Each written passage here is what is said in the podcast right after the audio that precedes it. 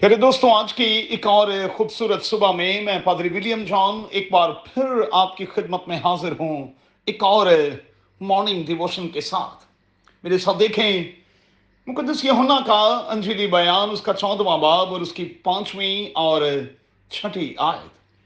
آج صبح کے لیے ہمارا مضمون ہوگا لائف اینڈ ریڈ سگنلز کسی نے دوستوں کیا خوب کہا ہے کہ زندگی کی کوئی بھی سڑک ایسی نہیں جہاں ہمیں ریڈ سگنلز کا سامنا نہ کرنا پڑتا ہو۔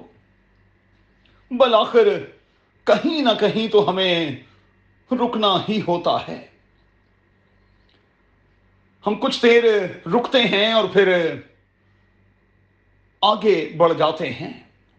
اچھا یاد رہے کہ ریڈ سگنل پر ہم کھڑے نہیں رہتے۔ اگر ہم وہاں مسلسل کھڑے رہیں گے تو پھر دو کام تو ہوں گے۔ پہلا، ہمیں مختلف قسم کے ہارن کا سامنا کرنا پڑے گا۔ اور پھر کوئی بھی پیچھے سے ہمیں ہٹ کر سکتا ہے۔ سو اچھا ہے کہ نگاہیں سامنے لگائے رکھیں۔ کیونکہ ریڈ کے بعد گرین سائن جو ہے وہ آ کر رہے گا۔ اچھا دوستوں کبھی آپ نے ہرن پر غور کیا ہے؟ اس کی رفتار پر کبھی نظر کی ہے؟ ہرن جو ہے وہ شیر کے مقابلے میں کہیں زیادہ تیز رفتار ہوتا ہے۔ لیکن بھاگتے بھاگتے وہ پیچھے مڑ مڑ کر دیکھتا ہے، سو اس کی رفتار پر فرق پڑتا ہے۔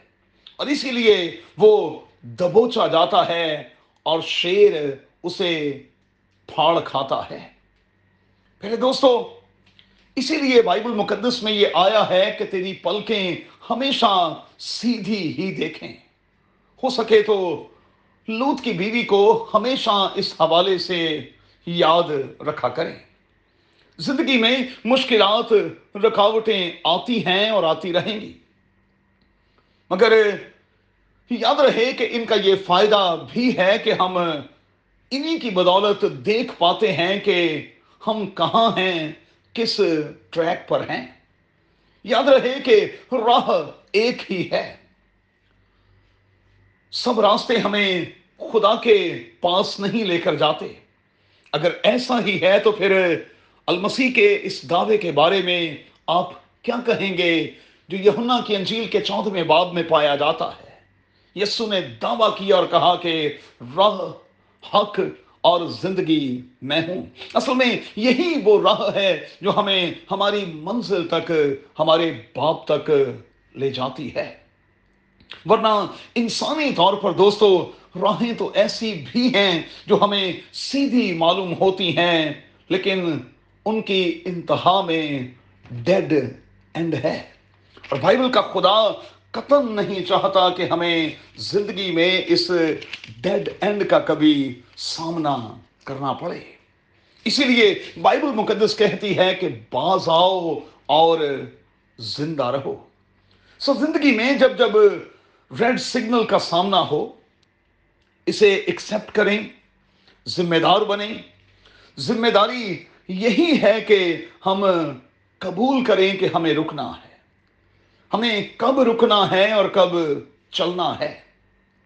نادان کسے کہتے ہیں؟ نادان اصل میں وہ ہے جو اس بات کا لحاظ نہیں رکھتا، خیال نہیں رکھتا، بڑا چلا جاتا ہے اور پھر نقصان اٹھاتا ہے۔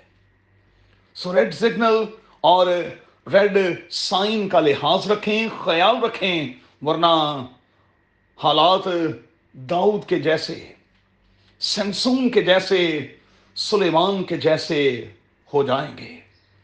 ہم ذمہ دار ہیں، ہمیں ذمہ دار بننا ہے اپنی شخصی زندگی کے حوالے سے، اپنے خاندان کے حوالے سے، اپنی کلیسیا کے حوالے سے اور اپنی کمیونٹی کے حوالے سے ذرا سی بے احتیاطی جان لیوا ثابت ہو سکتی ہے۔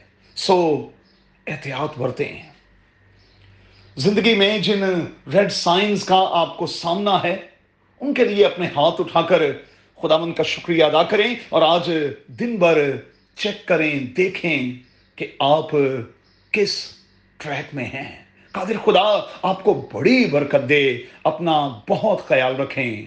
آمین۔